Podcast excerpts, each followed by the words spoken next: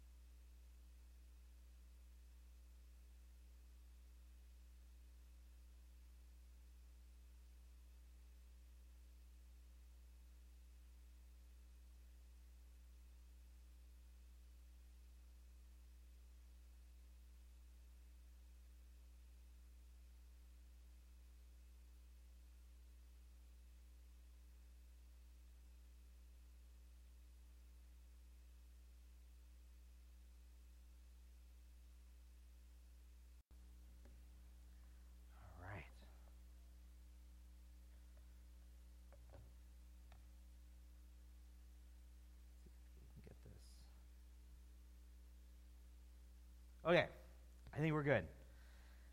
Happy Sabbath. Ooh, that was good. I was expecting to have to do that twice. Well done. Um. oh. Technology. I appreciate that. Um, I was just talking to a person in the back last week. I, I typically will run all of my notes straight off of this, and every once in a while it fails on me, and it results in a lot of stress. Um, all right, let's try this again.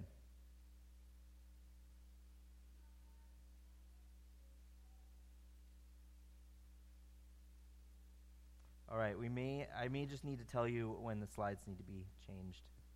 There we go. Okay, good. Um, I have I have met a lot of really good people here so far, and I'm excited about being here. I know that we're excited about being here. Um, we're excited about we. I can say for me that beyond a shadow of the doubt, God has led us here, and I, I don't know why um, for us or for you, but I'm excited to explore what that means and why. Um, and I'm excited to work with Brian a little bit. He's gone, so I can talk behind his back now. Um, oh, hey, hey, Brian. Uh, oh, thanks. Just in case. Cool. Um,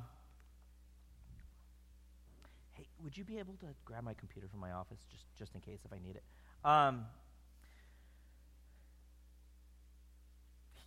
sorry. Um, no, like I, I, um, I'd say my first impression of, of Brian has been an overwhelming sense that this is a man that um, takes his own spiritual journey very seriously and is deeply committed to that. And to me, that's really exciting. And I'm really, um, I think that that's a wonderful thing. Um, one of my kind of resolutions for coming here is to um, is to go ahead and just keep it up there, and if I need it, I'll let you know. Um, is to better document things. I am not the kind of person that lets like, hey everybody, let's stop and take a picture. Um, I think it's super awkward, but I'm going to try better at that. So as part of this, I'm going to be really awkward and cool, and like, all right, guys, smile. You you in the back, I uh, smile bigger. I can't see it. Um, oh, that makes it. Oh, that's weird. Okay. Um, all right, there we are. Uh, you guys already kind of met my family. This is one of the very few and rare pictures where we all kind of look presentable. Um, uh, Michelle is my wife. She's the best wife. Sorry for everyone else that missed out. Um, and then we got Zoe right here. She's the middle. Ryan's the oldest. And Jaden um, is guaranteed to destroy something in every room he walks into. So keep that in mind if you invite us over. I have got stories. so that's what we look at like uh, sometimes. And that's, of course, when we're not actively um, saving Middle Earth. So uh, Zoe decided, she says, I, I want to be a princess with a sword. And I said, Done. And that's probably the best intro I could possibly give my daughter.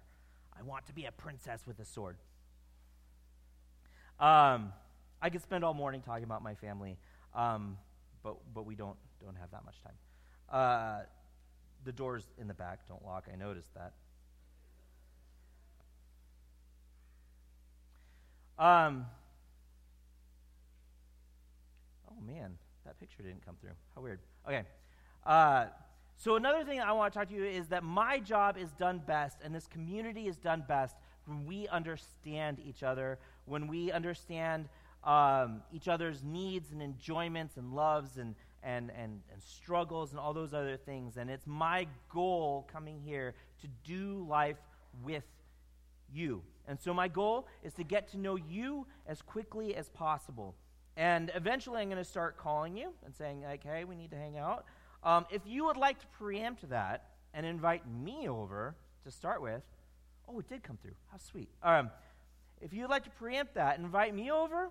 My phone number is in your bulletin. That's my cell phone number. Text me, call me, whatever. Um, please uh, don't text me at 3 in the morning.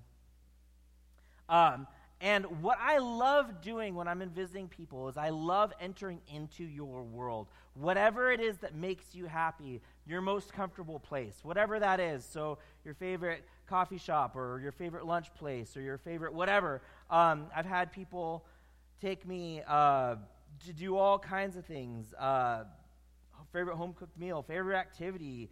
I've been taken biking, skiing, uh, to the gym for a workout. One of my favorite weeks was uh, I went for an all day motorcycle ride with one of my uh, parishioners one day, which is fun. And then the next day, we went, uh, I went with somebody else and did yoga with them.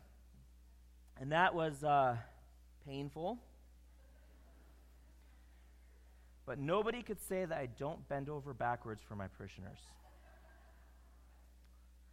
So, you know, that's that. Dad's jokes for the win. Um, one other thing that I want to talk about. So we're talking about unity in this series. And my, my journey concerning unity has been an interesting one in that um, I would say that my perspective on unity has changed a huge amount. It kind of started off as like this call to like, I'm so sick and tired of hearing everybody fight. Can't we all just get along? Um, and that's there's nothing wrong with that. But um, a few years ago, this book came out, Until Unity. Some of you know who Francis Chan is. Um, he is a, a very favorite author of mine. And he wrote this book, Until Unity. And I picked it up and I read through it. And um, I would say that my. The way that I thought about unity evolved to a whole nother level. And, and I, it, it became something more about, less about convenience. And all of a sudden, I started seeing the world, um, the, the notion of unity as being such a core principle of who we are. And unless we as a people can start understanding better how to be unified towards a different topic, then we are, towards a common direction, then we are going to be, we, we, we cannot be effective until then. And it's such a, a huge common theme in the Bible. You know, I don't want to get too far ahead of myself. What I want to say, though, is um, if, if, you want, if you want a different take on unity and if you want your mind expanded on this topic in a huge way, pick up this book. Some of what you're going to be hearing from me this morning is from it. Um, yeah, so let's, let's go ahead and get started. Let's pray. Lord,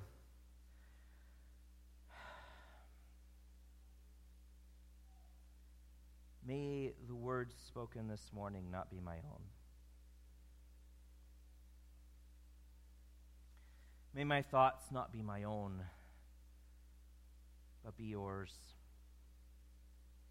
And Lord, you know the needs and the wants and the, the desires of every person walking through this door this morning.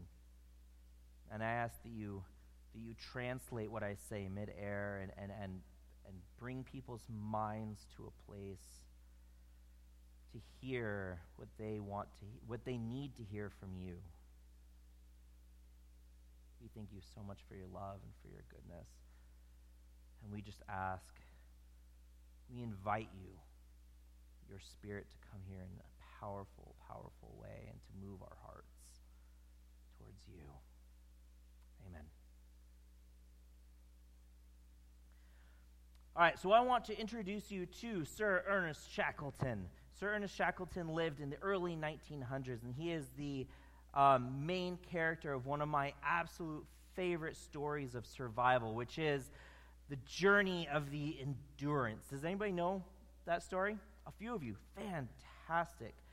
Sir Ernest Shackleton is still considered to be one of the top leaders, um, one, of, one, of, one of the best examples of leadership in the world, um, and ever has been. He's still studied in leadership school, he's still studied in military schools. And here's the kicker he never, ever accomplished a single one of his stated goals. Isn't that fascinating? The story at hand is a story of the endurance. And the endurance is a great st- story. And one of the really cool things about this story is that they had a photographer on board, an amazing photographer. And despite nearly losing their lives over and over and over again, this photographer was avidly taking pictures with one of those big, clunky cameras and constantly saving the slides. And so we have got amazing pictures from the entire voyage. Some of them are touched up with a little bit of color, like this one. Um, so the story of the Endurance goes like this. There's a ship, Ernest Shackleton. He was, he was on one of the original voyages to try to be the first to reach the South Pole. Are you Googling this? Where is he? Um, yeah, there you are. Brett. Brett's in Sabbath school. He's like, I Google everything. Um, so now I'm really nervous. I'm going to get something wrong. Uh, he was one of the first voyages to try to reach the South Pole. And as is everything in Europe, the British were trying to beat out everybody else, and everybody else was trying to beat out everyone else. And it's like, you know, for king and glory, or whatever it is they say. And um, they didn't get it. He didn't get there, but the, the captain he was on board with was known to be a tyrant. And he would go, and there's one story where he goes, and they're trudging through the snow, and everyone's cold, and everyone's miserable, and they all have horrible uh, physical ailments, and things are just going wrong. And the man is there yelling at them in their faces, calling them names, insulting them, telling them they're no good, worthless nothings. And uh, Shackleton was a very young man at the time. And he remembers when they finally turned around and came back, they got within 500 miles of the South Pole, which was a record at the time. And he says when he got back, he remembers um, his feet bleeding. He was bleeding out of his mouth and, and other orifices. They all had horrible things, and they just were miserable the entire time. And Ernest Shackleton decided he was going to lead in a different way. And that plays heavily into what was going on. So Someone managed to get to the South Pole first, and so they said, We need a new goal. And so the new goal was to cross the continent of Antarctica, be the first to cross the continent. And so off they go. This is a picture of the ship, the Endurance. Um, it's there in the ice. You may ask how he got this picture. Well, when you're in a situation like this, you can just hop off the boat and walk across the ice. Here's another good one. Isn't that a cool picture? And so they head off. And this is a tricky, tricky place because, of course, the weather changes regularly. And when the weather changes, it not just changes how you can sail, but it also changes the ice floes and how those all work. And so they went and they stayed with some um, whalers for a while. And the whalers are kind of expert in this area. And they were helping them figure out when they should leave and when they shouldn't. So they ha- head off on their journey. And here's a picture of them trying to cut their way through ice because they would go and then they get stuck in ice, and so they'd all have to unload and start chopping at the ice to try to get through. And as time went on, they just got more and more and more stuck to the place where this ship was, was trapped in the ice. And the ice floes started coming together in such a way that it was actually pushing the entire boat up, and it started listing to the side. Here's a picture of it doing that. And so they actually got out and they camped on the ice floes because it was a safer place to be than on the boat itself.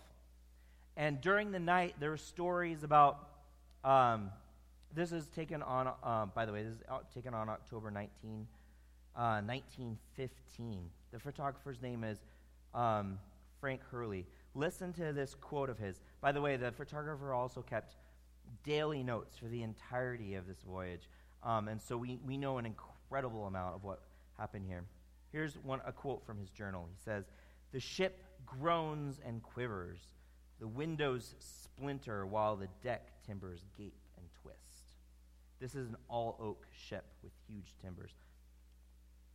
Amid these profound and overwhelming forces, we are the embodiment of helpless futility.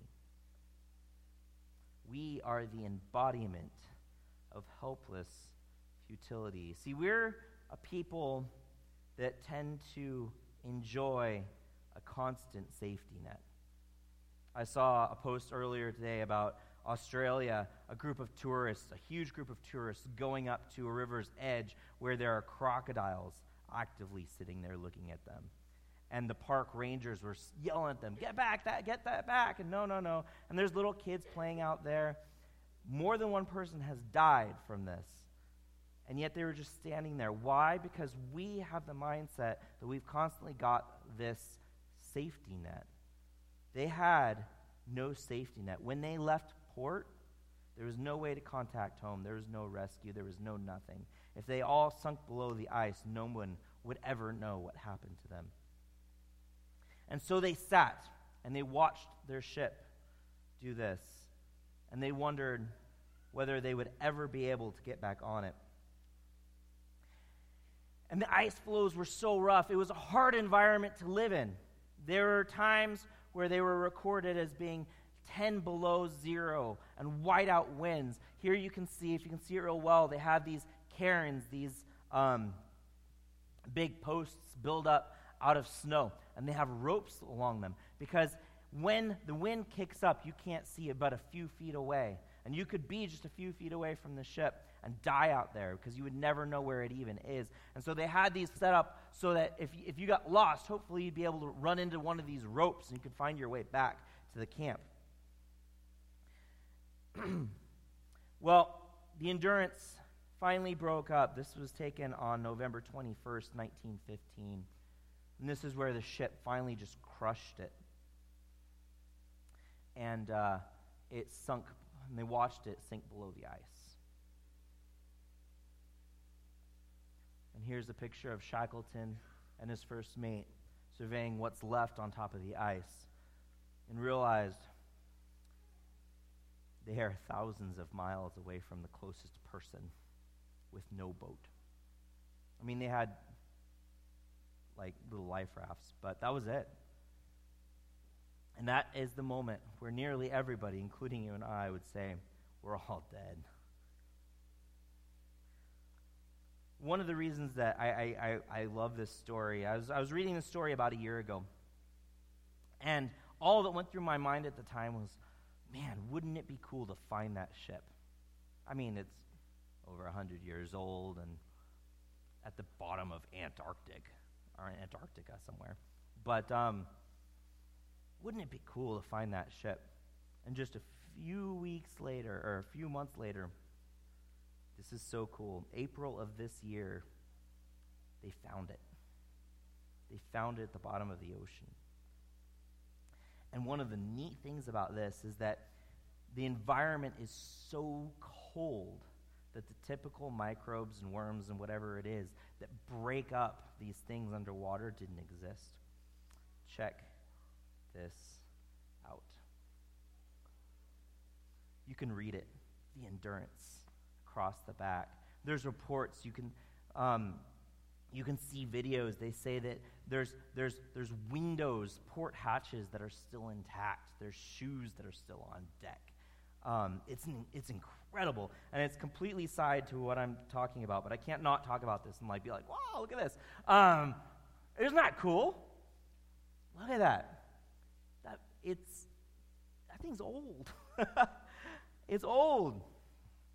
Okay, back to the story at hand. So here they are, camped out on the ice. They've got sled dogs and they're trying to figure out what to do. no hope of rescue, no way of alerting the outside world. Travel is extremely difficult. They ha- they're, they're on a floating ice floe. These ice floes are jagged, they're not just flat, so you have to try to get across. Um, and, and without, I can't go into the entire story because it is such an amazing long story, but the whole thing ended up taking a little, about roughly two years. Are you Googling that? Um, sorry. It took roughly two years. There's stories of them having to, to, to navigate the jagged ice floes of, of, they have to break out the ice floes. They crossed a mountain range on Antarctica once they got there. They, they went through some of the most raging seas. Um, they, they had somebody, a wild animal almost killed somebody in the process. This story has it all. Some of the most amazing adventures. Uh, this is kind of the stuff that they were trying to navigate with their sled dogs. Not exactly easy to do. Um, here's a picture of them hauling, trying to, to haul the life rafts across the sleds because across the ice floes because um, they need to try to get across. This one is obviously a painting because the photographer needed to be in one of those boats. But once they actually got in, one time they saw Antarctica. And they were like, there it is. We need to get on solid land. And so they, they were watching it. And as they were watching it, it was just off in the distance. And they're like, oh, we better not get in the boat, but we're floating towards it. But as they're on it, they see it drift off into the distance. And so after a while, they go and they're, they're watching and they, they see this place called Elephant Island. And they look at it and says, that's only one day of sailing away. Let's do this. And so they all pile into these boats and they get in and the seas are rough and they're moving and they're doing everything they can. And at the end of the first day, they went and they sighted out and they realized over the first day, all their hard work, they had gotten no closer. They were actually further away. That one day sail ended up being seven days of hard rowing to get there. Some men got zero sleep over the course of that time. When they got there, it had been 497 days since they had last touched soil of any kind. So when they got to Elephant Island, they decided they had one last desperate attempt. They were going to try to get to a whaling colony. It was practically suicidal. These, these waters were some of the roughest waters in the world, 800 miles away in that little boat but there's no way we could do it. Here's a quote from Frank Worsley, the captain's uh, the ship's captain. Shackleton's spirits were wonderfully irrepressible, considering the heartbreaking reverses that he has had to put up with and the frustrations of all his hopes for the year, at least. One would think that he had never a care on his mind, and he is the life and soul of, of half the skylarking and fooling in the ship. Among all of this, Shackleton somehow manages to keep his, um, his spirits up. Well, they made it. The whole ordeal lasted roughly two years. This is a picture of the men that were left behind on Elephant Island. So once Shackleton managed to get out to this whaling colony, it took him a while to manage to get back. He had three rescue attempts, and each of the first uh, few were, were not able to get there. But this is the condition that he found the men in.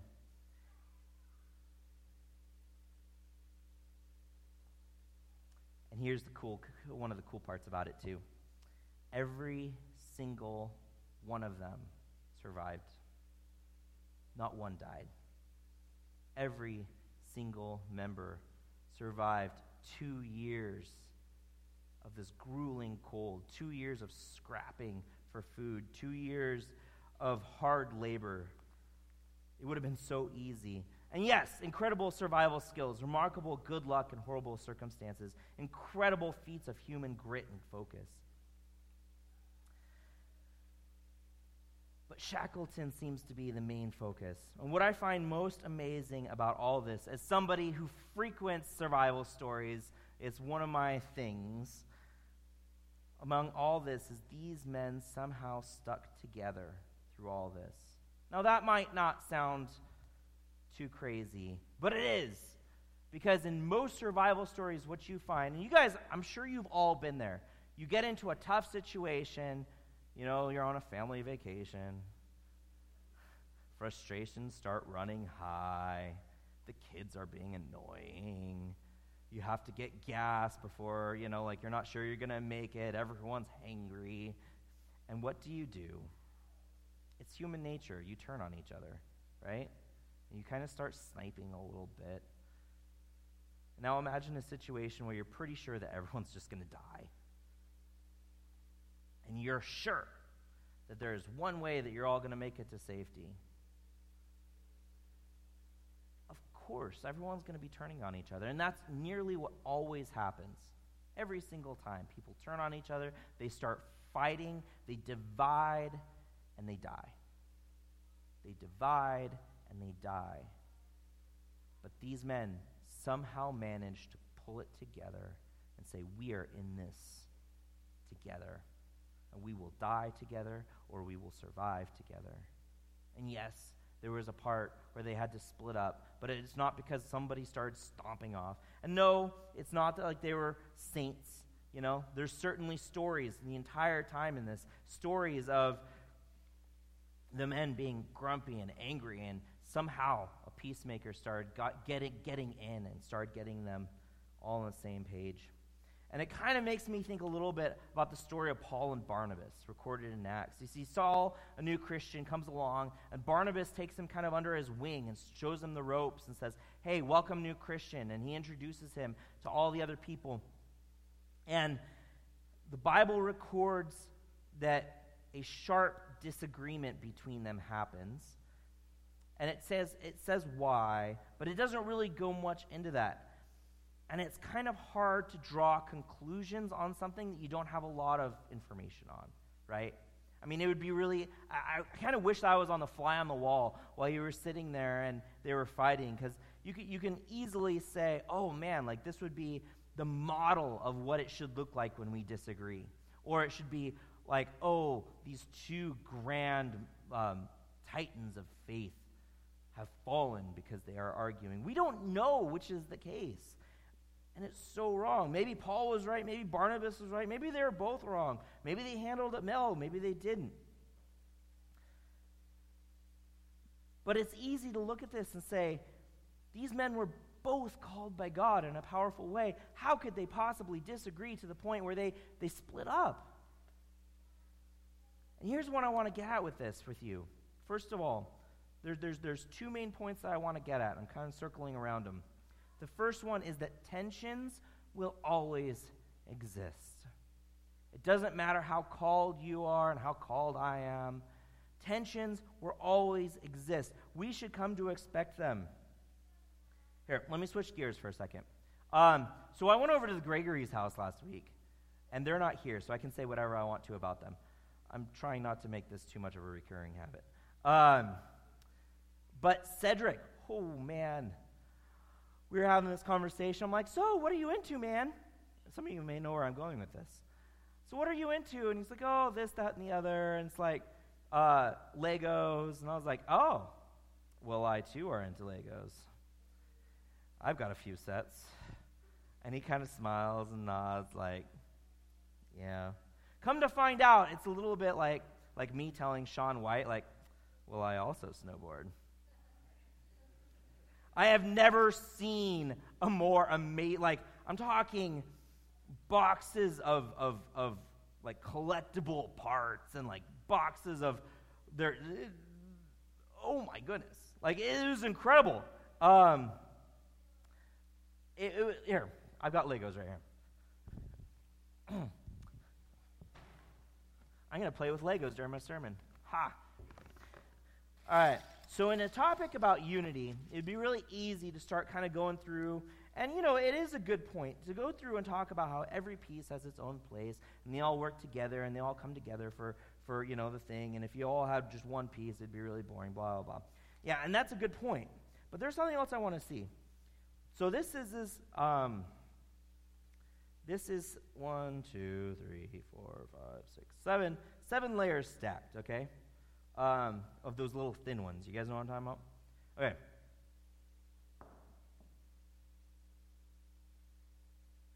Okay. I'm going to try this again. You ready?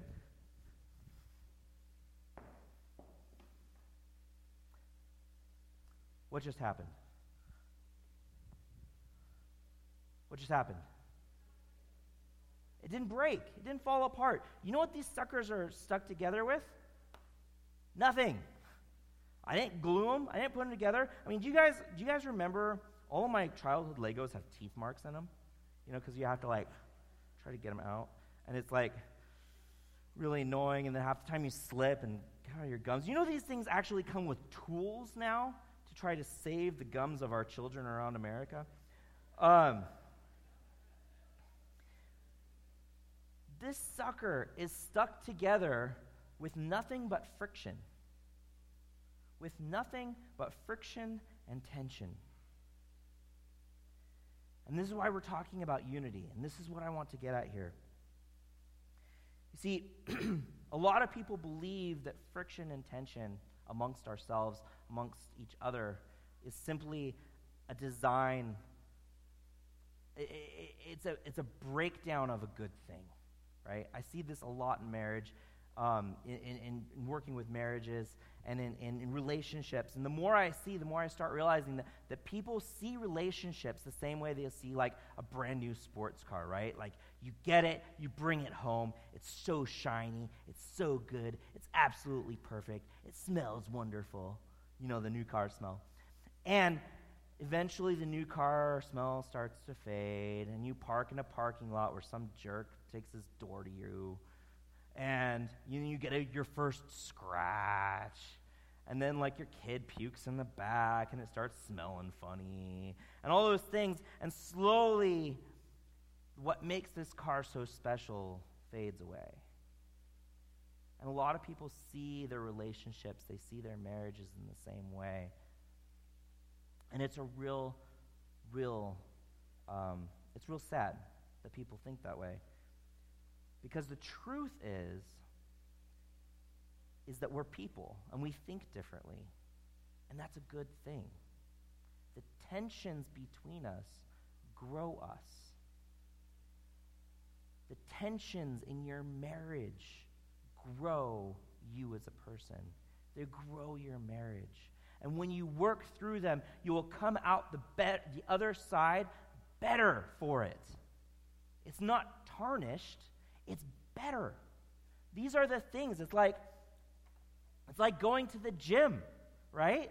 Like nothing good comes without a little bit of pain, without a little bit of effort. And the more work you put in, the more exercise you give your marriage, the more exercise you give your relationships, the better they become. And coming into a church family environment, I can expect that I will disagree with you. And you can expect that you will disagree with me. And guess what? That's great. Because when we work on that, when we come together, when we, when we do those things, those tensions between us are what grows us. It makes us better people. If I walked into a church environment where it was just filled with a whole bunch of me's, that's a problem. Because just the things that I think, just the things like it would be an echo chamber, and that's a problem. We need to come to a place where we can agree with those tensions, but that's a hard thing to do. And it's a hard thing to do because we've got arrogance. It's a hard thing to do because we've got pride. And when you disagree with me, it's easy to take that as, a, as an indication that you think you're better than me. And so my chest puffs out a little bit, and I'll say, Brian, sorry, um, Brian, you're wrong. And he'll say, No, you're wrong. And I, I really hope this isn't the way it's going to go. But, um, and he'll say, You have to do it like this. And I'll be like, But that's not the way I do it. And so it starts becoming an issue of pride. We need to learn how to put away the issue of pride because this is what causes tensions to break us apart rather than to pull us together. And when we break apart is when we lose our strength. I got ahead of myself. I want to read a few verses. I mentioned earlier that that, that book that I had uh, talked about earlier really changed my mind about some things. And I want to read just a few verses because the issue of unity is far more than just a cute way of making us all get along. It's at, it's at the very core of who we are, and we cannot embrace or we cannot understand this, it is a major problem. I, therefore, a prisoner of the Lord, urge you to walk in a manner worthy of the calling to which you have been called, with all humility and gentleness and patience, bearing with one another in love, eager to maintain, eager not just wanting to, but eager to maintain the unity of the Spirit and the bond of peace. Eager to maintain unity of the Spirit and the bond of peace. Ephesians 4. But avoid foolish controversies. Oh, my stars, we're good at that, aren't we? Not avoiding part, the foolish controversies part. Avoid foolish controversies, genealogies, dissensions, and quarrels about the laws, for they're unprofitable and worthless. As for a person who stirs up division, after warning him once, then twice, have nothing to do with him. Do you see how seriously dissension is taking place? This is at an absolute necessity. We must be unified. And if there is somebody who is actively breaking up unity, the Bible tells us, have nothing to do with him. Cast him out from your presence. Boy, knowing that such a sinful that such a person is warped and sinful and he is self-condemned. That's harsh. That's really harsh. Have nothing to do with fool. Uh, I already did that one. Um, whoever says he is in the light and hates his brother is in darkness. This one is hard, isn't it?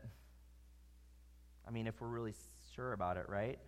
I mean, like, hate is one thing, like, I hate you. But it's a whole nother thing when we sit around and we think about the people on the other team, right? I mean, let's be honest. There's people, there's groups within the Adventist church that I am very skeptical of. And I'm sure that there's groups within the Adventist church that you're very skeptical of. And this says if you hate in any way, with a lot or a little, you are without the light of God.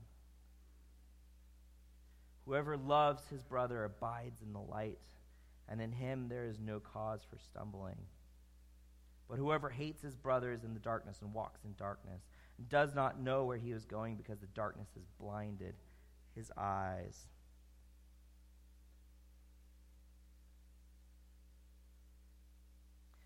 Don't get me wrong. I'm not saying we should abandon doctrine, lest you uh, accuse me of this. I believe that I strongly believe that God has given us some things that are meant for our benefit that are good. I believe these are precious and we should hold on to them. But let's be honest, these are not the main things. Sabbath will not save you. State of the dead will not save you. What saves you is Jesus' love, his death on the cross. That's what saves you. That's where your attention should be. What if our main goal, our entire Christian experience, was to worship? I mean, really, really worship. What if weekly we our main goal is to be overwhelmed by the fact that while still God's enemies spitting in his very face, we suffered the full wrath. He, he suffered the full wrath of our sin for us while we were still against him. While filthy and wretched, he called us sons and daughters. He lives for eternity, perfect and sinless, surrounded by perfect beings who cover their faces and cry, Holy, holy, holy. Who are we to think that we are worthy? What? Who are we to even believe that we, we deserve to be noticed, let alone highly favored? How could I possibly sit at the foot of the cross, overcome with how significant I am, and look to my brother and condemn him? How could I do that? I can't. And it's those times where I feel condemnation for my brother is when I notice that my heart is not overwhelmed by the glory of God's grace. That's what unity is. Unity is when we are so focused on the cross that we can acknowledge differences.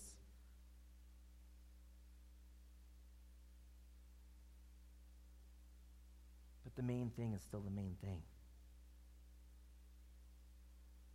We can disagree on things, important things. And I'm thinking about the story in the Bible where, where the disciples come out and say, Hey, Jesus, there's somebody uh, that's not on our team, right? He's uh, casting out people in your name. And uh, we tried to stop him. And what Jesus say? Oh, does he understand all the important points of my ministry? No, he didn't say that. He says, let him. Anybody who's on our side is on our side. Let's go. Let's let's do this thing.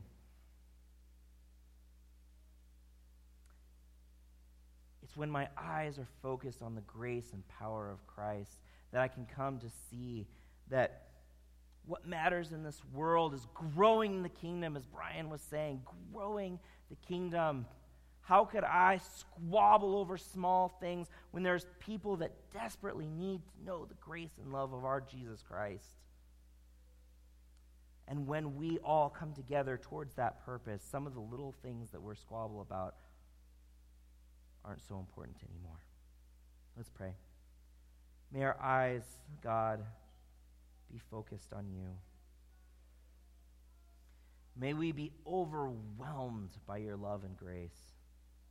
May we see ourselves as the throwaway sinners that we are to Satan and also as the royalty that we are to you. May our hearts be broken daily by the magnitude of what you have done for us. We love you.